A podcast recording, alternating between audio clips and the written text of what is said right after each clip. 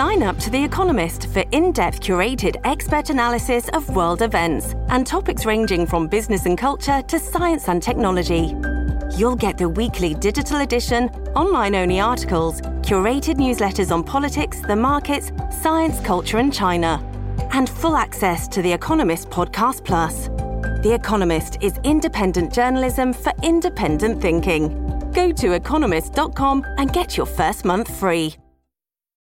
This episode is brought to you by Shopify. Whether you're selling a little or a lot, Shopify helps you do your thing, however you cha-ching. From the launch your online shop stage, all the way to the we just hit a million orders stage. No matter what stage you're in, Shopify's there to help you grow. Sign up for a $1 per month trial period at shopify.com slash special offer, all lowercase. That's shopify.com slash special offer.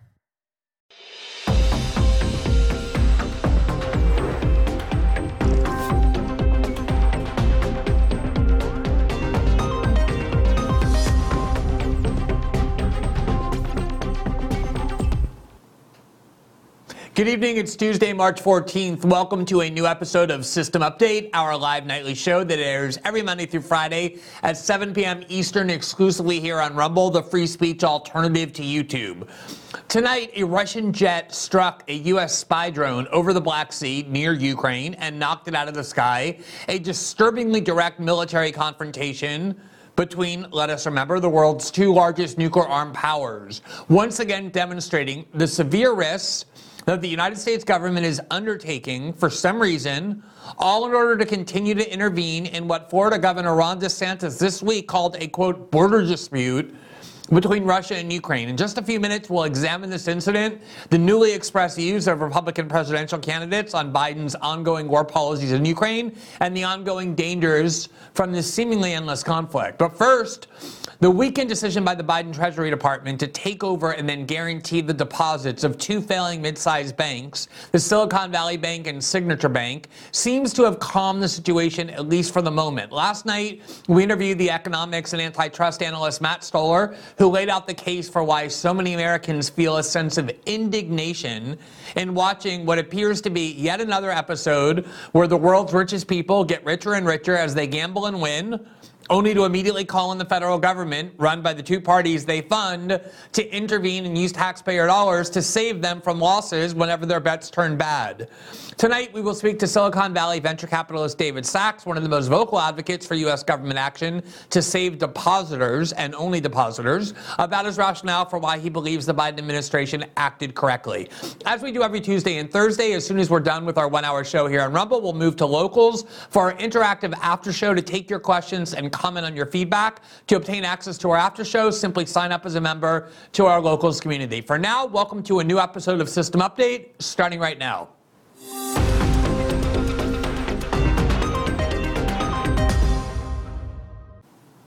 In the last five days, the U.S. government has taken into receivership two mid sized banks, Silicon Valley Bank and the New York based Signature Bank.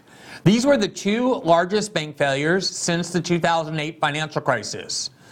As I just noted, at least for now, this seems to have had a calming effect on the markets, preventing further contagion. Just a few hours ago, the New York Times reported, quote, for the first day since Silicon Valley Bank's Silicon Valley Bank's unwinding, there were no widespread reports of customers being denied the chance to withdraw money from ATMs and bank branches. It appeared that the worst fears of widespread cash shortages were contained for now. As a result, said the Times, quote, after nearly a week of tumult, the specter of a billing crisis over the banking industry appeared to ease, at least for the moment, as the pressure began to lift on the mid-sized and regional lenders most in peril. Indeed, many regional banks that saw their stock in virtual free fall on Friday and Monday have now done a reversal. One of the most troubled banks, First Republic, saw its stock price more than double today before ending the day up more than 25% after giving back some of the gains. Still, many questions remain. Last night, we interviewed the economics and antitrust analyst Matt Stoller, who explained in very impassioned terms why he regards this as, if not technically, at least in spirit, a repeat of the 2008 financial crisis and the resulting bailout in which the U.S. government acted to save the world's richest people who called the crisis in the first place and then essentially abandon everybody else, in turn basically allowing the richest people to privatize their gains while socializing their losses. Now, there are definitely significant differences between what just happened in the 2008 financial crisis, as I'm certain David Sacks is about to explain, including the fact that with these two bailed out institutions, the executives of these banks and their bonuses and the shareholders, and it seems like the bondholders as well, were basically wiped out. Maybe not entirely, but essentially the protection was not for them, as happened in many of the troubled institutions in 2008. Instead, the idea here was not to protect the shareholders and creditors of the bailed out bank, but only the depositors, depositors, which allows them to keep their money, to meet payroll, and to essentially prevent the harm from expanding. Still, there's no question that these transactions feature the kind of sleaze that made so many people enduringly angry about the 2008 financial crisis. Take, for example, the instance of former Democratic Congressman Barney Frank, whose name appears on the legislation enacted after the 2008 financial crisis that was designed to prevent further crises in the first place, the Dodd Frank legislation. He was on the board of directors of one of the two banks that failed, namely Signature Bank. And not only that, according to the Wall Street Journal, he lobbied the federal government to exclude his bank from the increased oversight and stress tests that Dodd Frank was designed to impose on all of the banking system after that crisis. As you recall, we discussed last night the 2018 overhaul, or at least reform, of those regulations meant that all banks that had assets under $250 billion, it used to be $50 billion, were now exempt from the more rigorous and rigid and uh, uh, oversight that larger banks were subjected to. Barney Frank was one of the people who, after getting $2.4 million from that bank over the last several years to serve as a director, used his contacts in the U.S. government to successfully lobby for that bipartisan 2018 bill that rolled back a lot of these oversight protections when it came to the kinds of regional banks that are now failing. So there's certainly a lot to talk about here. We had on Matt Stoller last night as a ardent and uh, vocal critic of what the Biden administration just did. And as we promised, we would have on tonight a someone with a different view, somebody who believed that federal government action was necessary, not to protect rich people, but to protect the banking system as a whole. He is the Silicon Valley venture capitalist David Sacks, who's an entrepreneur, an investor, and an author. He was the founding chief operating officer and product leader of PayPal way back in the day, and went on to invest in some of the biggest names in tech, including Facebook and Uber.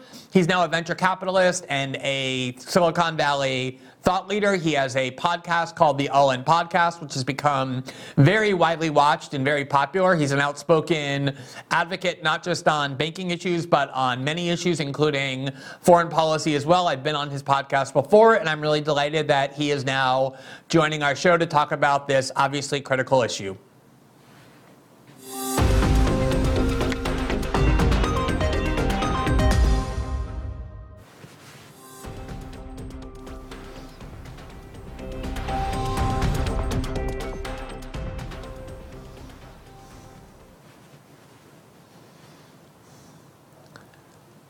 David, good evening. Thanks so much for taking the time to chat.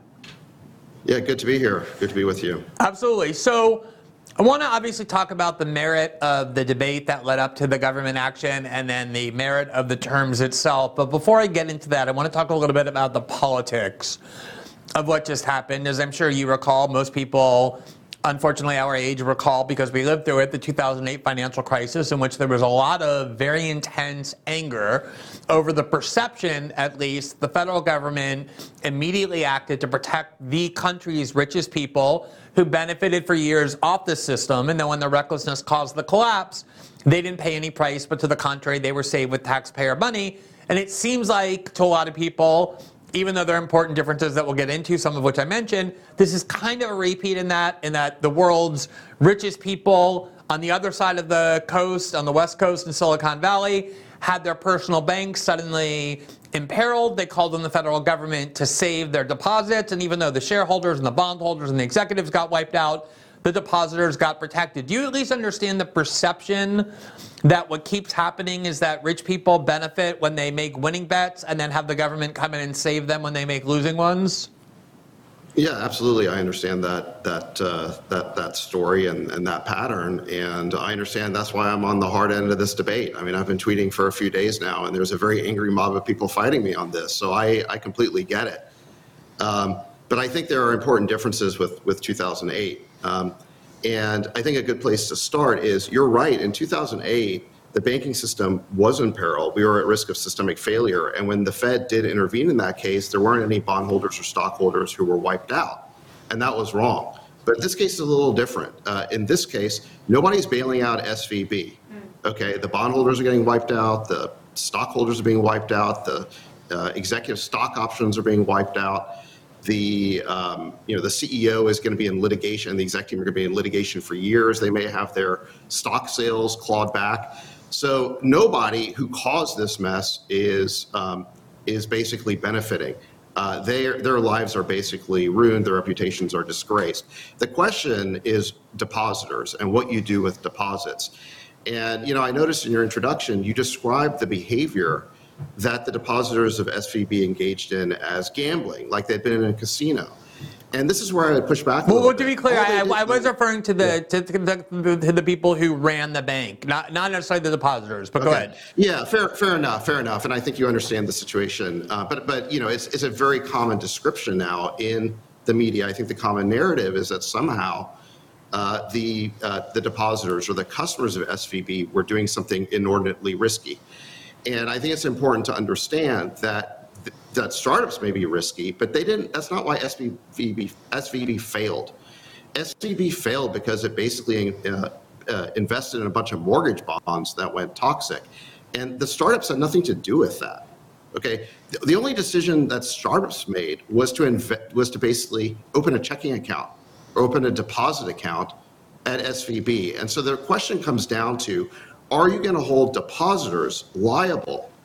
for basically a bank that had a regulatory seal of approval that was blessed by the FDIC, that passed all its regulatory exams. In fact, it had an A rating from Moody's just a week ago. Are you going to hold depositors liable in that situation? And my view is no. And I think if we could just separate that issue, then I think everyone would understand that if we had a different set of depositors here, no one would even be debating this. If it had been 40,000 farmers, for example, small business farms, who were depositors, and this bank wasn't called Silicon Valley Bank, but Farmers Bank, I don't think we'd be debating for a second that those depositors shouldn't be responsible for a regulatory failure, because this is what this was. And I think it's because there's so much animosity towards tech and the tech industry. And I get it, you know, tech can be insufferable. And especially for people on our side of the aisle, uh, you know, they're repressing speech and doing woke, stupid stuff that we hate. So I totally get the anger. But uh, but, but I do think that if, if the reason we're holding depositors liable here is because we just don't like these depositors, I think that's a really bad policy. So I want to get into all of that. Um, and before I do, though, I've seen yeah. some conflicting reporting online about the specifics of the actual receivership and the guarantee, and maybe we haven't seen enough uh, to say for sure. There seems to be conflict about whether the bondholders really are getting wiped out, in part because there seems to be in the bond market some value still being assigned to the bonds that were being held by the bank. Is that something you can shed light on one way or the other definitively? Well, I think there's the reason why there's a question about that is because we don't actually know if SVB was fully insolvent or not. So what happened was that there was a run on the bank because I think the bank engaged in very poor risk management, we can certainly discuss that. And their communications were terrible. And so, because of that, there was a, I think, rational and legitimate fear that the bank might fail. And so, basically, depositors sought to take their money out. At the end of the day, until all of SVB's assets are sold off and liquidated, we don't really know if their balance sheet has, it might ultimately have 100 cents on the dollar. It might have 90 cents on the dollar. It might have 85 cents on the dollar. I've seen analyses all over the place. Uh, this this uh, backstop by the federal government might not cost tax not well taxpayers aren't on the hook anyway we can talk about that but it might not even cost the fdic anything so we just don't know until all of svb's assets are liquidated what the real balance sheet looks like so i get your point completely that if this weren't called silicon valley bank if this were called signature bank if this weren't a bank serving silicon valley tech startups but instead you know any other industry the kind of reflexive reaction would be different. At the same time, it is hard not to notice that it is Silicon Valley Bank. And I think a lot of people are wondering, and I definitely include myself in that, is it just like a giant coincidence that the first bank where there was a bank run and that failed in this way just so happened to be Silicon Valley Bank that is the most intimately connected with you know, entrepreneurs from Silicon Valley and funders, very sophisticated and wealthy people?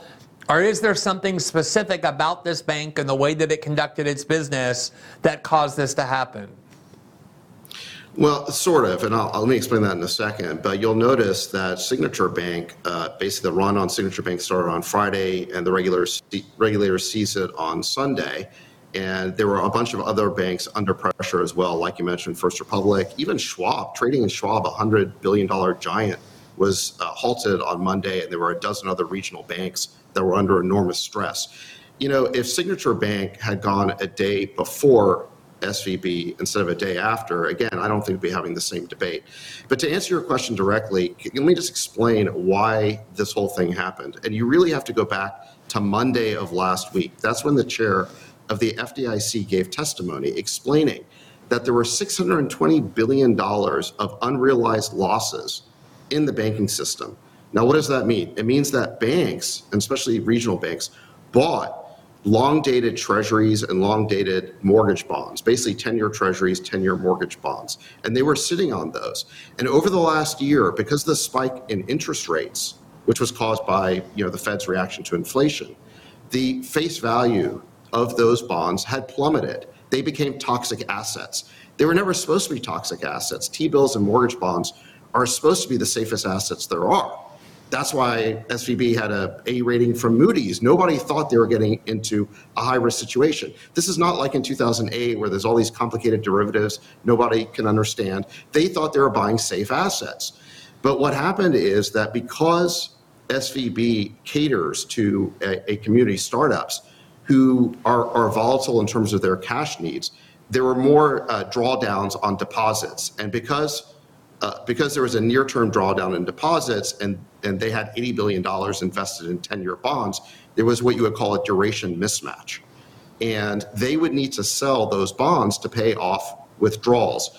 And because of a, I think, a really stupid regulatory rule that says that banks don't have to recognize losses on bonds until they sell them, that basically what was going to happen is that SVB announced that, hey, we're going to have to start selling off these bonds to pay off these withdrawals. And then all of a sudden, you're going to see that we have these giant unrealized losses and we don't have enough regulatory capital.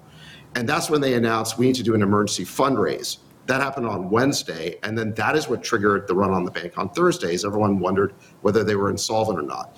So I, I, there's a lot to unpack there. I don't, uh, you know, hopefully that wasn't like too technical. But the bottom line is that what SVB did is being done and was done by banks all over the country, which is they simply bought uh, T bills and mortgage bonds that became toxic. And again, you have to go back to why. And fundamentally, the reason why is because we had the worst inflation in 40 years. And that led to the, the fastest spike in interest rates we've basically ever seen over the past year. So that is why they got caught off sides. And um, so I think, listen, but, but, I think but, you, but, but you, but you don't, but I mean, I remember even as someone who doesn't pay a huge amount of attention to such matters, that this increase in interest rates as a way of staving off inflation was very vocally telegraphed. I mean, it's not like the bank executives and managers were taken by complete surprise. It was within their capacity, had they been managing this bank responsibly, to have adopted, say, less riskier or less high risk, high reward uh, strategies for adapting to what they knew were going to be these interest rates as a way of staying off inflation. Isn't that a fair critique of the bank? Totally. And I'm not defending the bank. I think they engaged in very poor, very foolish risk management. They deserve to be wiped out. The CEO is going to be in the hot seat for years, probably. They deserve maybe to have stock options clawed back. Uh, they look that bank deserves to, to fail. Uh, so they engage in very poor risk management. But let's get to the heart of, of what they did wrong. If you had to pinpoint a single thing, it actually wasn't wokeness. And you know, and I loathe wokeness as much as anybody on earth. This is like the Republican narrative that's emerged because they were too woke. Listen, if wokeness was the problem, the whole Fortune 500 would be bankrupt right now. Okay, all these banks are woke. The problem was not that. It was that if you want to know the truth, is they believed that inflation would be transitory. When Biden, Yellen, and Powell said basically in, in 2021 that don't worry about inflation, it's going to be transitory, they believe them. They listened to them. And they didn't basically buy the hedge on interest rates that they should have. Now, I think that was incredibly stupid. I never believed Biden, Yellen, and Powell. And you didn't believe Biden, Yellen, and Powell because we're skeptical, but that was really their mistake. And I think that Washington really needs to take some responsibility here for creating this whole mess. If it wasn't for the Biden administration spending trillions and trillions in an unprecedented way, starting in 2021, the economy was already hot. It already recovered from COVID. And Biden started printing trillions, and the Fed kept going with QE and printing even more. And that led to this unprecedented wave of inflation. That led to the spike in interest rates. And that is why all these banks have so many toxic assets on their books. So ultimately, this is a banking crisis that originates first and foremost in Washington. They're the ones who deserve the blame here. That's who Republicans should be training their fire on. And it's really stupid to be training your fire on the depositors. The depositors, listen, there's three groups of people in this whole mess there's the Washington policymakers, there's the management of the bank, and then there's the depositors. The least culpable group are the depositors. They didn't have any agency over any of this. They just made a decision over where to open a checking account. Now, I don't know about you, but when I go open a checking account that's been blessed by Moody's and the FDIC, I'm not in a position to assess that, comp- that bank's balance sheet. How am I supposed to know if the balance sheet is healthy or not? That's what I expect the feds to do. That's what the FDIC is supposed to do. How in the world am I supposed to figure that out? I mean, Bill Ackman, who's a super sophisticated investor, and I'm an investor too. He says he can't figure it out. I can't figure it out. Nobody can figure it okay, out. So, so, so we need regulators. So, so, we need regulators to tell us when a bank is safe. Okay, great. So, but so then here I think is where we get into a, a kind of stickier issue again, which is the ideology coming out of Silicon Valley, and I don't want to overgeneralize. There's a lot of people in Silicon Valley with a lot of different political views, but in general, a lot of people in Silicon Valley tend to be people who strongly oppose government intervention in the free market, who hate government regulation.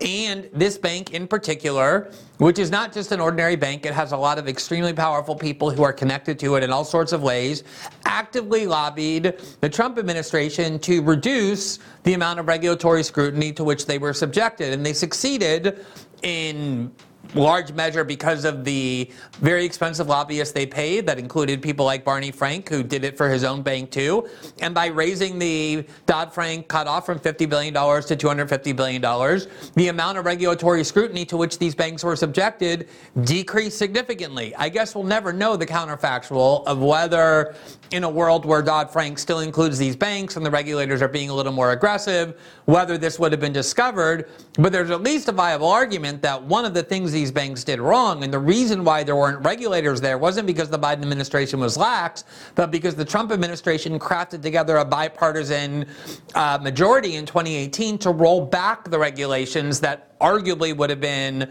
sufficient to detect this much earlier.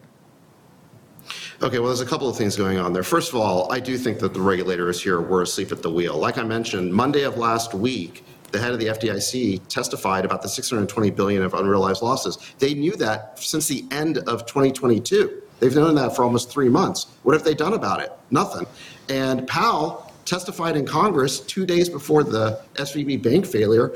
He was asked directly, "Do you see any stress in the banking system as a result of this sharp rate increase that you've basically engineered?" And he said, "No, I don't see any stress." So they, they, you know, their eyes were closed, their ears were closed. They didn't know what was going on. They were completely asleep at the wheel. Now, as to your question about the lobbying, let me just say I wasn't part of that. I don't support it. I don't know exactly what, what happened there. Maybe there is a lot of blame to go around. Uh, we need to go back and revisit those rules for sure. But I can tell you this you mentioned the libertarian mindset of Silicon Valley. I, I don't think it's as libertarian as you think. But even those of us who do um, have somewhat, you might say, libertarian leanings, understand that preventing bank failures is a core federal responsibility. If you go back in American history, you know, 100 years, bank runs used to happen all the time. There was like a panic every 10 years, and bank runs would happen all the time. And the reason is, it's just the game theory of it's pretty obvious, which is if you hear a rumor that a bank might be going under, you don't lose anything by transferring out and you might save all of your money. And so that's why bank runs ha- happen all the time. And that's why there's an important federal role in stepping in and preventing bank runs, and that's why FDIC was created in 1933. You got to be a real, um, I don't know, like a sort of dinosaur to think that that that FDIC was wrong. I mean, I don't know any libertarians who don't really believe that that is not a good thing for the government to be involved in. So, look, I believe that the government should stop bank runs. It's always been my view, and that is what we were dealing with last week. Um, the dominoes were starting to fall. Uh, on Thursday, you had the run on SVB. It was seized on Friday. Friday, you start to see the runs on other banks. Signature was seized over the weekend. FRB was about to go down on Monday, and really the whole regional banking system was in crisis. And let me just tell you where we are right now, Glenn, and this is partly as a result of 2008. And this is what I, I don't think a lot of Republicans or people who are sort of more anti establishment have thought through at all, which is we now have a two tier banking system as a result of 2008. We have the too big to fail banks, which the um, which the Fed has now canonized as being too big to fail. They call them uh, SIB, systemically important banks. The Fed has basically said these banks can't fail or take down the whole economic system. Then you've got the regional banks, basically everybody else except for the SIBs. And what they've now done is said that if your money is in a SIB, it's completely safe. But if your money is in a regional bank above the $250,000 FDIC, then all your money is is an unsecured loan to that bank. Now, if all your money is an unsecured loan to that bank and it's not guaranteed, why would you ever use one of those banks? If there's even a chance, a 1% chance, you might lose your money by putting it in a regional bank, you're never going to put your money there. So let me tell you the path we were on last week before Sunday night, before the Fed intervened, is the whole regional banking system was about to go down. And what we would have been left with is four of these systemically important banks. And let me tell you who would have loved that situation more no one would have loved it more than Jamie Dimon, who runs uh, JP Morgan Chase, the largest of these SIBs, the biggest bank in the country. He was licking his chops, and he's still licking his chops because where are all these cash flows going right now? To the biggest banks. And Glenn, if we don't support, I think, immediate regulatory action, which started Sunday night but is probably not over, this, re- this regional banking system is not going to be saved. We're going to end up with four SIBs, four of these globally, systemically important banks. They're run by people who are politically connected in Washington and Davos. That is where this is all headed. And if you are uh, concerned about individual freedom, if you don't want a social credit system that allows them to all to control us, then you want a vibrant, diversified banking system. And I know that everyone might hate Silicon Valley Bank because it's got the name Silicon Valley in it, but SVB, and Signature and First Republic and the 20 other banks that were about to fail are part of that vibrant, diverse regional banking system. And our priority right now should be on saving that, saving the regional banking system. And I think the steps that the Fed took on Sunday night were absolutely essential, or not only would we be in a financial panic and calamity right now, but there would be no regional banking system left. So the, the assumption of that, that argument is that essentially there was nothing unique about Silicon Valley Bank that every other regional bank either was in a similarly difficult position or had Silicon Valley Bank been allowed to fail, including the depositors getting wiped out above $250,000, that the contagion and fear and panic of everybody running to their community bank and regional bank and putting it into Bank of America or Wells Fargo would have collapsed the system even if those banks had been fundamentally sound in the first place. I've heard a lot of people contest that proposition and say that they think that these other banks were far more sound than Silicon Valley Bank and Signature Bank and a couple of these others. And so if you're a bank regulator, if you're Janet Yellen, why not wait? Why not say, let's see what happens? My guess is that two or three banks are going to go down, and those depositors, those wealthy depositors in Silicon Valley, are going to get wiped out. And we'll lose a couple of banks, and We'll go from there. Why couldn't we wait until we change these rules that everybody's aware of that if you have more than $250,000 in a bank account, that money is not insured? Well, Glenn, that's what all the people who were criticizing me were saying when I started tweet, tweeting on Friday afternoon. By the way, I didn't start tweeting about this until SVB was ready in receivership, and I could see with my own eyes the stress that was being placed on the banking system because I talked to a lot of business leaders, lots of CEOs. They were all frantically wiring money out of all of these different kinds of banks. I could see it with my own eyes. So I started tweeting. You mean banks other than this. Silicon Valley Bank? You mean other yes, regional absolutely. banks? Absolutely. First Republic and on down. The, the, the, the lesson that they understood, which was very clear, is get into a SIB right away. So I started tweeting and warning about this on Friday afternoon. And people started saying just what you said, uh, including presidential candidate uh, Vivek Ramaswamy, who wrote an uh, editorial in the Wall Street Journal, which uh, hit at about, uh, I think it got published about noon, my time on Sunday, saying that this is just a Silicon Valley problem. It's just let them go under. It's, it doesn't pertain to the rest of us. Two hours later, Signature Bank was seized, utterly refuting that theory. And I knew it was wrong because I was seeing the cash flows. And then look what happened on Monday morning. Despite the Fed action on Sunday night, the stock prices of about 20 of these regional banks started plummeting, and the, and the stock market had to halt trading. I have no doubt that this was a full fledged bank panic. It was underway. Now, it's so easy, now that we've sort of nipped it in the bud for now, it's so easy for people to go back and armchair quarterback this and say, oh, we overreacted. No, we, I'm telling you, we didn't overreact. We reacted at the last possible minute to avert catastrophe, and you can see it by the, by Signature Bank on Sunday and by, and not only that, by the fact that the Fed had to extend an emergency lifeline to FRB over the weekend. It was going down on Monday. It was absolutely the next domino to fall. And then by what you saw in trading in the market on Monday. And the only reason why these stocks have partially bounced back today is because it took time on Monday after the trading was halted. People finally processed the emergency actions that the Fed took on Sunday night, and they're beginning to believe it's going to be okay. All right, so let me ask you about that then. So to me, it seems like it's, it's one of two things. Either all these other banks were similarly reckless or imperiled by a, as a result of these rate hikes as Silicon Valley Bank, maybe not quite as much, but still within the same category. In which case, we should still see be we should still be seeing a collapse of other banks because none of those fundamental problems that these other banks on their balance sheets have actually been fixed.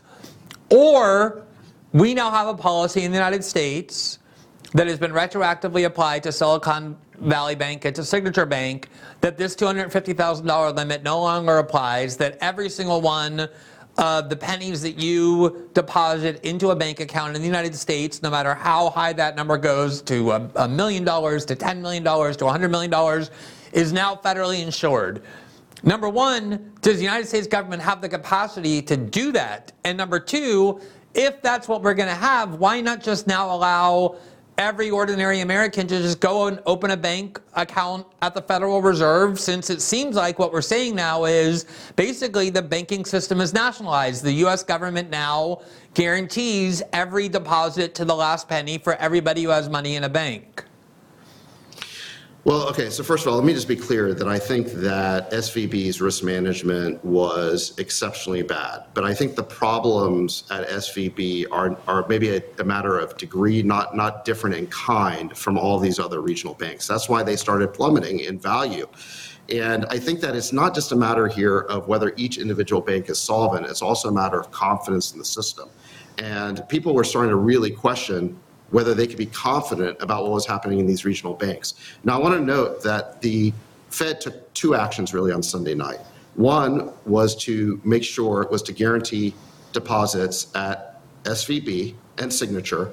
And by the way, taxpayers are not having to pay for that. That is being paid for out of uh, a fund, basically an insurance fund, where the premiums were paid into by other banks. So it's basically a bank insurance fund. But, so but it's likely to be a pass on, right, to, to, to, to, to consumers or to customers. I mean, it's, it's likely to end up as a payment that in some way the American taxpayer or the American consumer will end up absorbing, even if it isn't technically and directly a tax. I mean, if the well, government but, is stepping but, in with that level of, of funding, someone's going to have to pay for that down the line.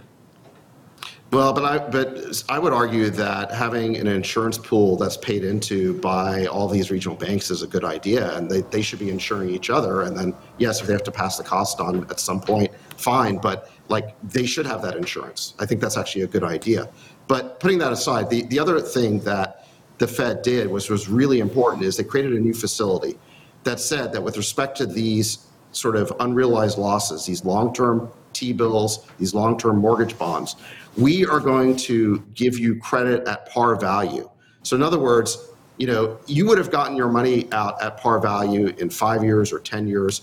We will basically give you that value now. We will then hold those bonds in our books until they mature. So yeah, it's costing the government the time value of money, but no one's going to lose money in nominal terms.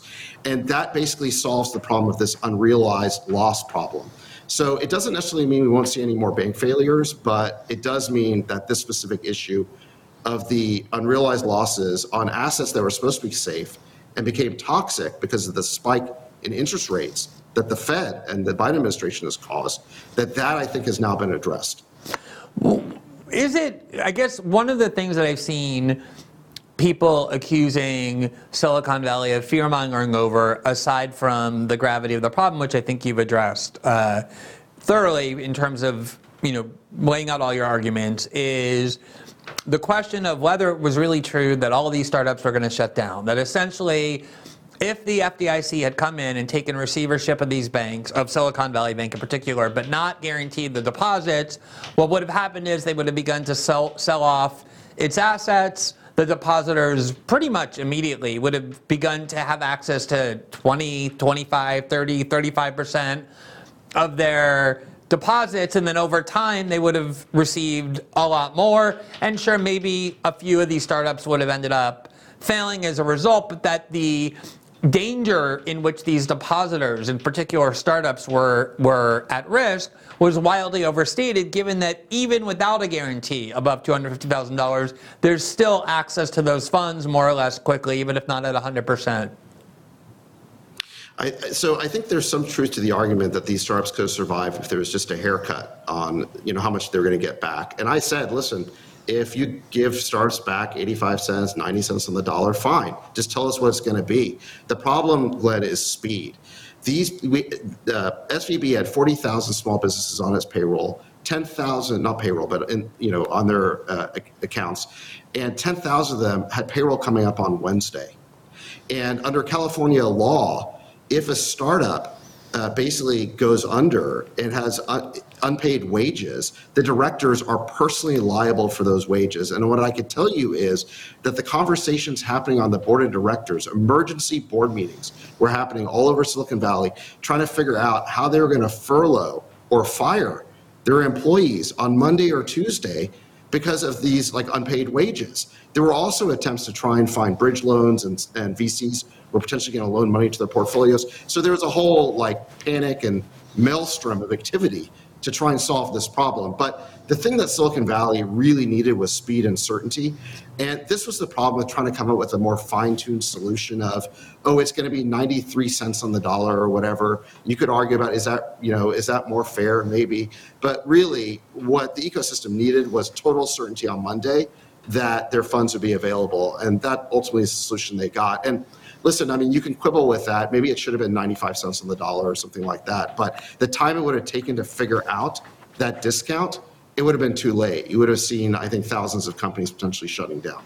So just a couple more questions quickly, um, because I know you've been under a lot of fires. I also want to give you the opportunity to address every argument that has been made against you. Um, one of the things Matt Stoller said on our show last night was that while yes, this may be it may be true that this is kind of endemic to the banking system and what happens to commercial banks when interest rate rates rise at this very rapid rate that a lot of this has to do with the very specific culture of Silicon Valley. And that even though you don't necessarily want to blame depositors, because of course, even if you're a sophisticated startup, you get a big Series A uh, investment, you know, you put your money in, in, in, Silicon Valley Bank, you just assume it's a credible institution that's been around for 40 years. As you said, it has the FDIC sign on it. No one expects you to do an investigation of the bank. But nonetheless, there are all kinds of kind of perks and rewards that people in Silicon Valley get as a result of having a relationship with this specific bank. kind of facilities and other things that politicians often sometimes get that are kind of considered bribes if they come from banks. And that basically what happened is this is not just a regular bank. This is a bank with extremely wealthy people. I don't know what the percentage is of people with over $250,000 in their account, but it's much higher than a lot of other banks. And his argument was that essentially they were there. Everybody knows if you have funds in excess of $250,000, it's uninsured, and that they did it and they kept it there because they were getting benefits from having their funds in Silicon Valley Bank. And now essentially they are being rewarded for what in reality was either reckless behavior or behavior from which they were benefiting. Is there any truth at all to the, to the idea that? It's something about Silicon Valley and the connection to this bank in particular that was at least a contributing factor? The, the, I think the only aspect in which uh, being part of Silicon Valley was a contributing factor is that the deposit base of this bank was very volatile. It went up or down very quickly, and therefore it was particularly stupid of them from a risk management standpoint to invest in long dated securities, that duration mismatch we are talking about. But you know, the decision to invest in 10 year mortgage bonds, again, two years ago, that was seen as a very safe investment. It only became toxic because of the Fed's reckless, not reckless, but well, it was reckless back in, when they did QE. Their reckless actions, and I would argue the Biden administration's reckless actions. So that is really the only sense. Now, the thing to keep in mind when everyone's talking about rich people is this was a business bank, okay, just like Signature, commercial bank. And this is why the $250,000 FDIC limit just is totally inadequate. I mean, I think what we really need here is a much greater level of FDIC insurance for business banks and in exchange for the, offering that product, the bank needs to be very limited in terms of what it can invest in. So, you know, that's sort of the quid pro quo. I think we absolutely have to look at banking regulations. And you mentioned, you know, is it the case that de facto everything now is FDIC insured? I think that what we have to do is, uh, well, I, I think there is some truth to that in the sense that if you look at bank failures in the past, it's been very common that the FDIC provides full protection even beyond FDIC. You look at the savings and loan crisis, you look at WAMU, it's very common. In practice, it's a very hard thing to do to say to depositors that you made the mistake, this is on you. Because the truth is, it's not on them. It's on regulators, it's on the bankers. I mean, what I analogize this to is if a patient experiences medical malpractice, do you blame them for not shopping for a better doctor? I mean, really, like when you go set up a bank account somewhere, even if you're a small business and you go set up a checking account, is it really the case that you're in a position to evaluate whether this is a trustworthy bank or not? I don't see how any of us can possibly understand that. And I think that unless you want to convey to Americans that opening a bank account is an investment decision, it's not an investment decision, it's just a service provider. But if you want to convey to them that this is a gamble, that this is like being in a casino, you will dramatically undermine confidence in the American financial system. So listen, when you go to a bank, it's got to be safe. It's got to be like, look, if the regulators bless this, I can put my money here. And if that means the regulations have to get a lot tougher on these banks, then so be it. That's the that's the system we need. So last question. Um, one of the things I cover a lot that interests me a lot is the changes that primarily came from Trump's emergence in the Republican Party, but a lot of it predated it. He sort of recognized it, smelled it like a good kind of um, opportunist does. Uh, there's been a lot of ideological changes, distrust of the U.S. security state, uh, a desire to see a lot less interventions and the kind of war machine, trade policy, lots of things that used to be Republican orthodoxy that now among the Republican base, especially the MAGA base, are really held in a lot of suspicion. One of the things that has not quite made it there yet is the idea that government regulation of the free market is inherently bad that you always want to keep government out of the government out of the free market. This is an idea popularized by ronald reagan.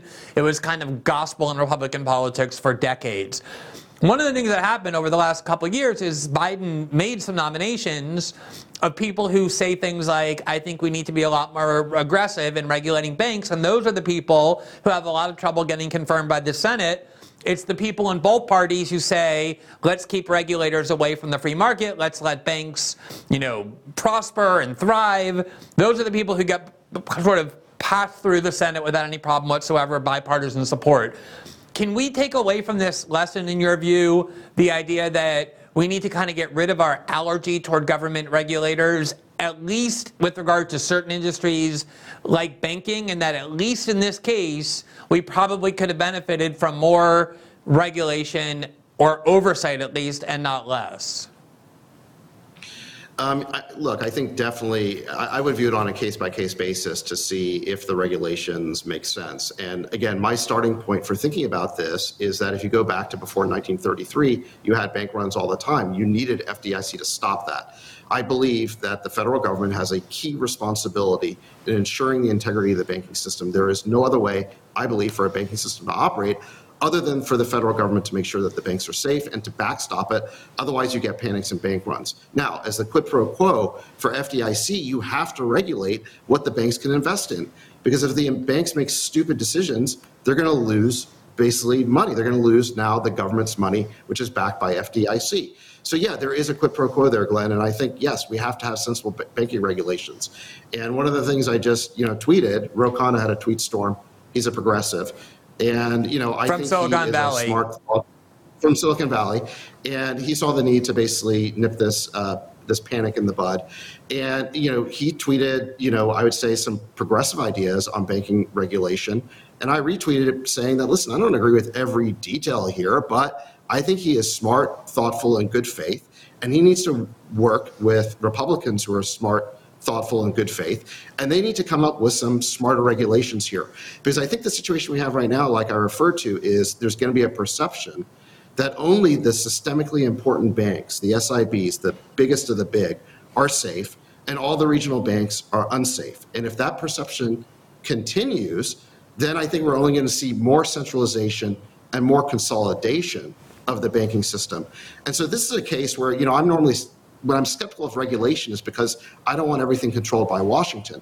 But in this case, I think smart regulations help us avoid being controlled by politically connected insiders in Washington and Davos for that matter. Yeah, absolutely. All right, well, David, I know from experience it's not always easy to keep sticking your head up when you're sort of public enemy number one from a lot of different people. So I appreciate your coming on and being willing to engage in this conversation. I think that's always the best way to handle these controversies, um, and I really appreciate your doing it. Thanks so much. Yeah, absolutely. Thank you. All right, have a great evening. All right, thanks. Thanks.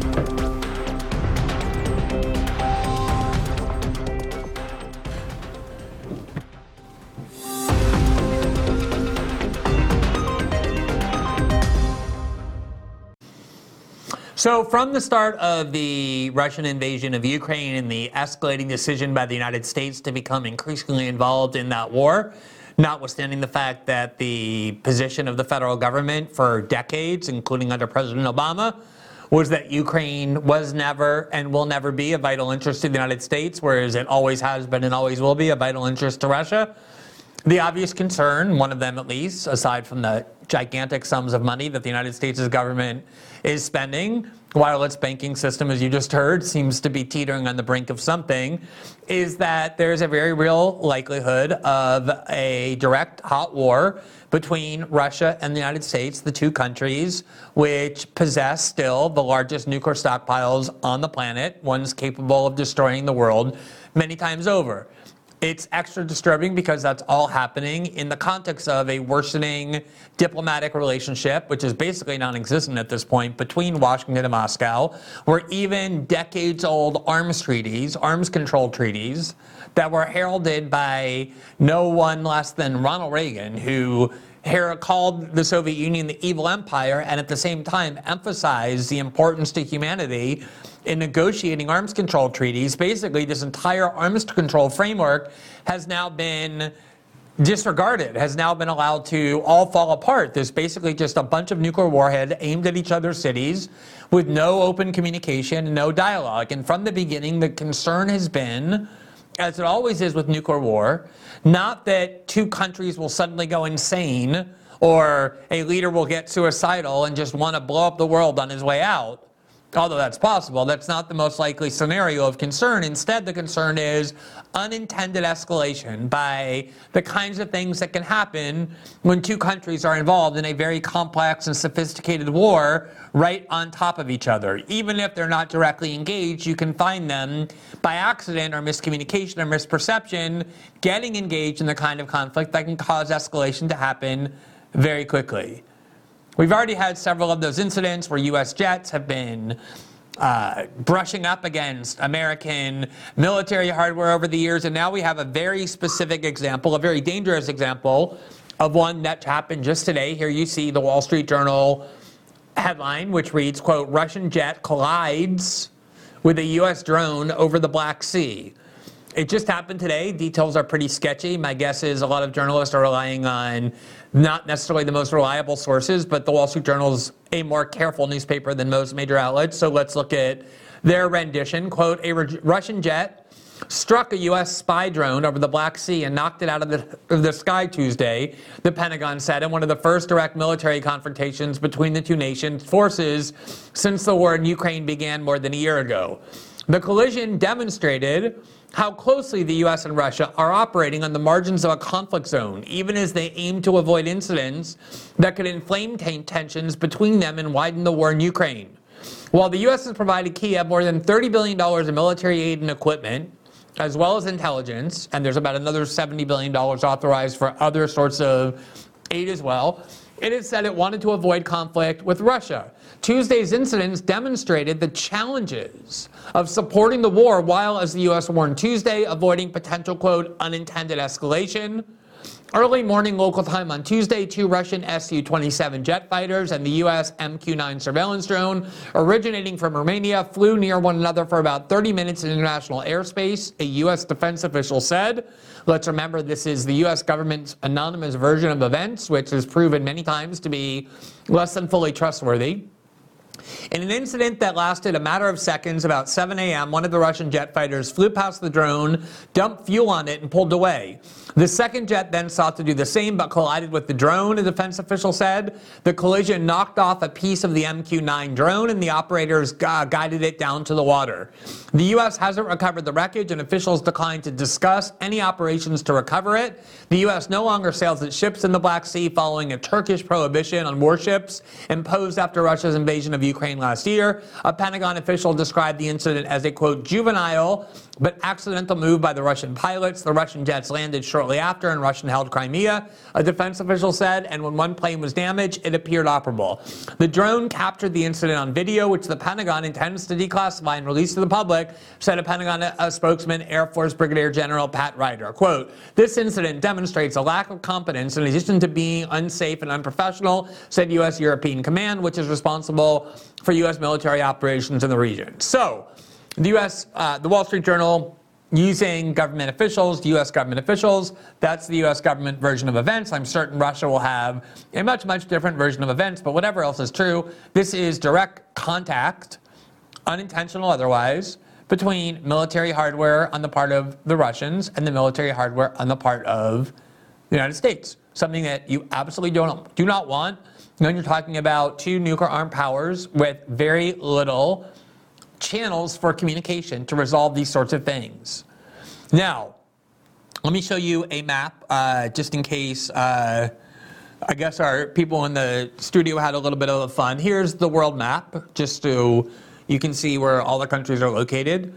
Here, showing uh, in this uh, orange, this red arrow is the Black Sea, which is where the incident took place. You can see it's quite far away from the United States, but is very, very, very, very close to Russia.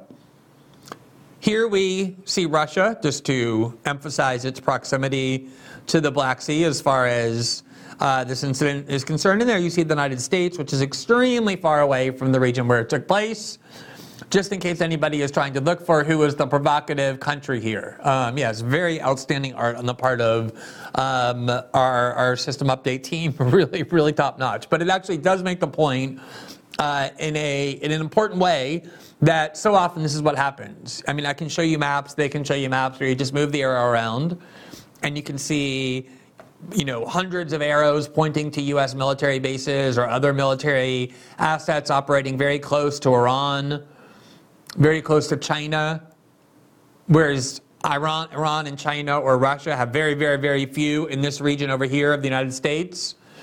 And so oftentimes what happens is so you have this kind of weapon-free zone here, um, which you won't find any Iranian military assets, Russian military assets, or Chinese. And then you have things like this, which is the Black Sea, right there. Here's Russia right here. There's all kinds of American planes and ships all over there. Here you have China and the South Sea. You have the U.S. assets in the Philippines, all throughout the uh, all throughout uh, the region. Very important to China, but no Chinese military assets all over here. That is the narrative of provocation that we're constantly fed. That these other countries over here, the ones that essentially have made the mistake of being surrounded by U.S. military assets, are the ones that are somehow provocative, and the United States is just over here minding its own business in the other side of the world. Now Beyond this Russian incident, there was something I found extremely interesting, which is that Fox News host Tucker Carlson decided to do what is unquestionably something of journalistic value. He decided to ask all of the presidential candidates, declared or likely, seeking the Republican nomination for what their view is on the conflict in Ukraine and whether they would support or depart from the Biden administration's policy. And unsurprisingly, people like Mike Pence and uh, I believe Mike Pompeo, though he didn't respond, though he said it before, um, have said that they believe that the Biden administration is either doing exactly the right thing or should be even more aggressive in supporting Ukraine. And really, that's not a surprise. Nikki Haley feels the same way. That's the neocon wing of the Republican Party, still doing what they always do. We had uh, Vivek uh, Ramaswamy, who's a presidential candidate for the Republican Party, who we interviewed earlier today. We're about to show you that full interview tomorrow on tomorrow night's show, probably. And he, as part of this question, responded by saying essentially that the United States has no business prioritizing Ukraine and devoting military assets and resources to the war in Ukraine. He said he thinks that instead the priorities for the United States are its border and China, and you'll hear that interview tomorrow. But the one person whose views on foreign policy are really kind of a mystery is Florida Governor Ron DeSantis. We've talked about that on the show before, in part because he's been the governor of Florida for the last four years, and rightfully so. His attention has been devoted to domestic issues involving the state of Florida, and he hasn't been running around opining on national issues of foreign policy. He did have a voting record in the House for the, I think, three, four, five terms, four terms that he served as a member of the House representing Florida that I've said in the past was similar to Mike Pompeo and being very kind of classic, hawkish, pro war establishment Republican voting record, except, it's a pretty big exception, Governor DeSantis, when he was in the House, opposed the CIA regime change operation in Syria while Mike Pompeo supported it that was supported by Marco Rubio and John McCain and Lindsey Graham and that whole crew.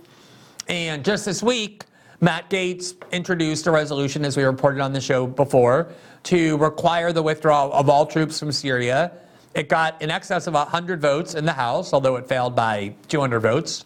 The establishment wings of the Republican and Democratic Party united to block that resolution. But you had people on both the populist left and populist right who voted for it. It was roughly even. Maybe eight or nine more Democrats voted yes on Congressman Gaetz' bill to remove troops from Syria. This was a position Ron DeSantis had back during the Obama administration when he had to vote yes or no on this military operation in the House. So it's a little bit unclear after the Trump presidency that changed so much how Governor DeSantis, A, is going to position himself when it comes to foreign policy if he does decide to run, as looks likely, and B, beyond the rhetoric what his actual views are. So, yesterday, as I said, Tucker, or this week, Tucker Carlson asked the Republican candidates what their views are on the war in Ukraine. And last night on his show, he reported everybody's statements. As I said, most are easily predictable. Trump is vehemently opposed to the, to the U.S. involvement, as is Vivek. Uh, Mike Pence is aggressively in favor. And here is what Governor DeSantis said. And then maybe the most newsworthy response that we received was from Florida Governor Ron DeSantis. DeSantis has well known views on many topics, of course, but until tonight, no one could really say with precision where he stood on the war in Ukraine, which is arguably the most important topic in the world. And now we know. DeSantis is adamantly opposed to the position that most Republicans in Washington have taken on Ukraine. DeSantis is not a neocon. Who knew? Quote, well, the U.S. has many vital national interests, DeSantis writes, securing our borders, addressing the crisis of readiness within our military, achieving energy security and independence, and checking the economic, cultural, and military power of the Chinese Communist Party. Becoming further entangled in a territorial dispute between Ukraine and Russia is not one of them. Without question, he writes, peace should be the objective. Let me just go back here because understandably, Tucker, as part of his show, had to skip over for time constraints. So I just want to read that last sentence he skipped over. DeSantis said, quote, the Biden administration's virtual blank check funding of this conflict for, quote, as long as it takes, he's quoting Joe Biden and his administration there, without any defined objectives or accountability, distracts from our country's most pressing challenges. So he seems to be, in a kind of mild way at least, but I would say reasonably clear, expressing opposition to the official position of the Biden administration. Although they deny it's a blank check, it's certainly been stated as we are there for as long as it takes. What Governor DeSantis seems to be saying, again, using pretty mild language, that distracts from our country's most pressing challenges. Then he goes on. Entangled in a territorial dispute between Ukraine and Russia is not one of them. Without question, he writes, peace should be the objective. The U.S. should not provide assistance that could require the deployment of American troops or enable Ukraine to engage in offensive operations beyond its borders. F 16s and long range missiles should therefore be off the table. These moves would risk explicitly drawing the United States into the conflict and drawing us closer to a hot war between the world's two largest nuclear powers. That risk is unacceptable. DeSantis goes on to oppose the pol- policy of regime change in Moscow, which is very popular in Washington. And he points out that the Biden administration has created an alliance between Russia and China, and that's a disaster for the United States. Quote, we cannot prioritize intervention in an escalating foreign war over the defense of our own homeland, especially as tens of thousands of Americans are dying every year from narcotics smuggled across our open border, and our weapons arsenals, critically for our own security, are rapidly being depleted. So that's DeSantis' position. No, Tucker said there uh, quite uh, definitively that Ron DeSantis is not a neocon. I'm most definitely not anywhere near ready to make that statement. It certainly is true that if you look at President, former President Trump's statement that he provided Fox News and Tucker Carlson on this question, I would say it was much, much stronger in his opposition. He, President Trump, has repeatedly expressed that opposition throughout the year in a very aggressive and assertive way. So, at the same time, President Trump was actually the president of the United States for four years and has a record that includes providing lethal arms to Ukraine.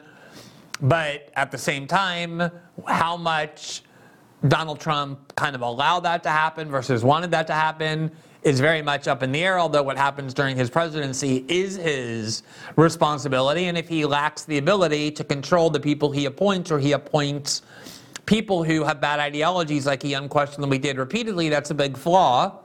And whether he's able or willing to correct that flaw if he were to become a president again is a very open statement. A question to me, no matter how good his statement is, but his statement is quite good. I would say it's better than DeSantis's. But nonetheless, Tucker is right that DeSantis took a clear position. Not a crystal clear position. I have people I respect who are arguing that it's purposely kind of crafty and its way of pretending to oppose the Biden administration's policy without actually really doing so.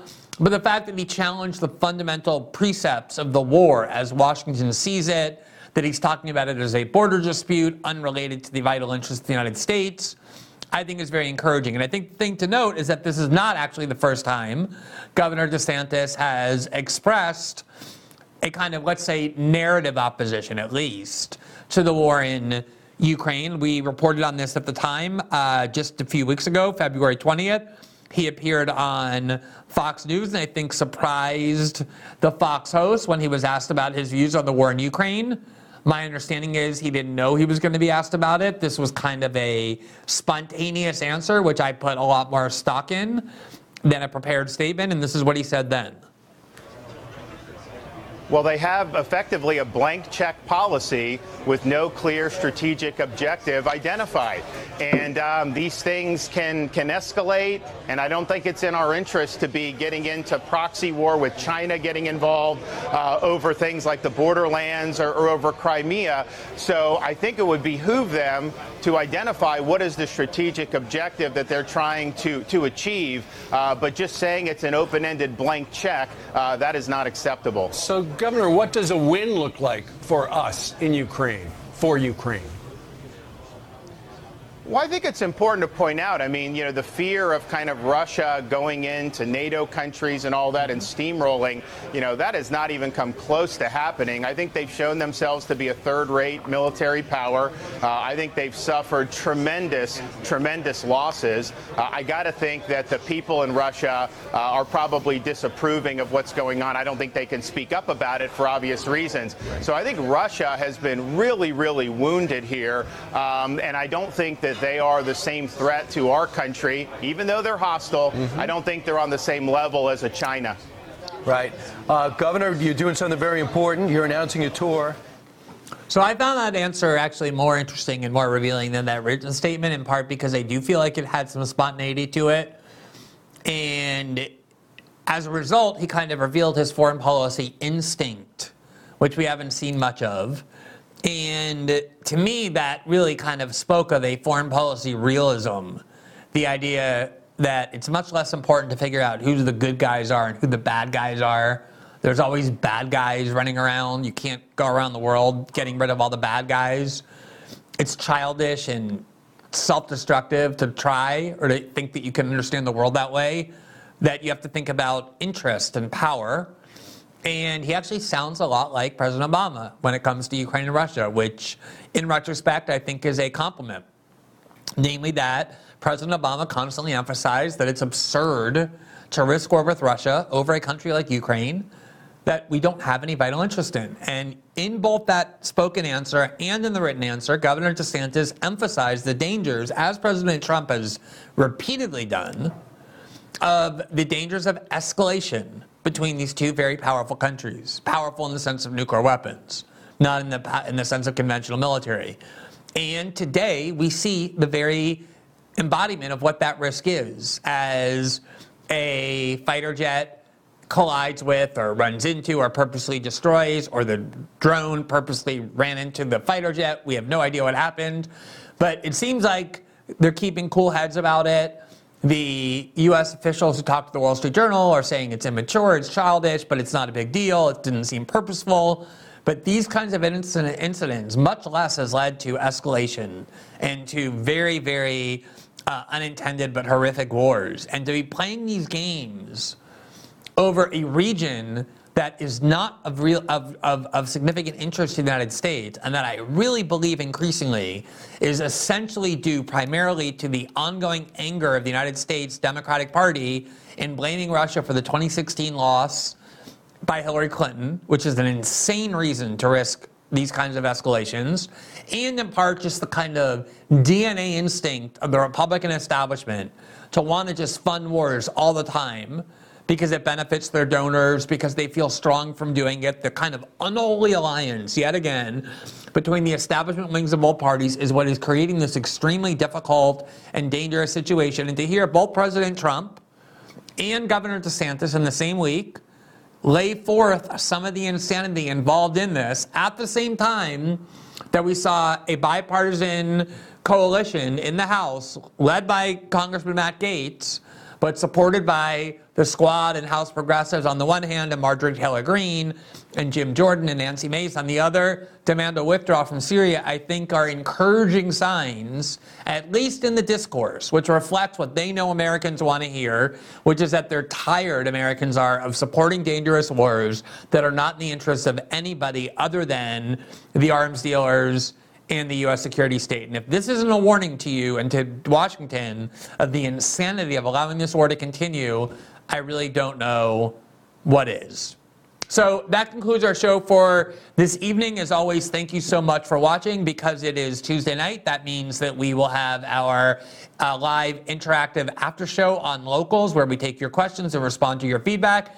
If you're interested in watching that show or in having access to other parts of our journalism, all you need to do is click the join button right below the video and the red, that's the red button right below the video on the Rumble page, and you'll become part of our locals community. It also helps support the journalism that we do here. So if you appreciate that and you're able to do so, that would be great. For those of you who've been watching, we really appreciate it. We hope to see you back tomorrow night when we'll have that interview, probably with uh, Vivek that I promised earlier, and every night here at 7 p.m p.m. Eastern exclusively on Rumble. Have a great evening, everybody.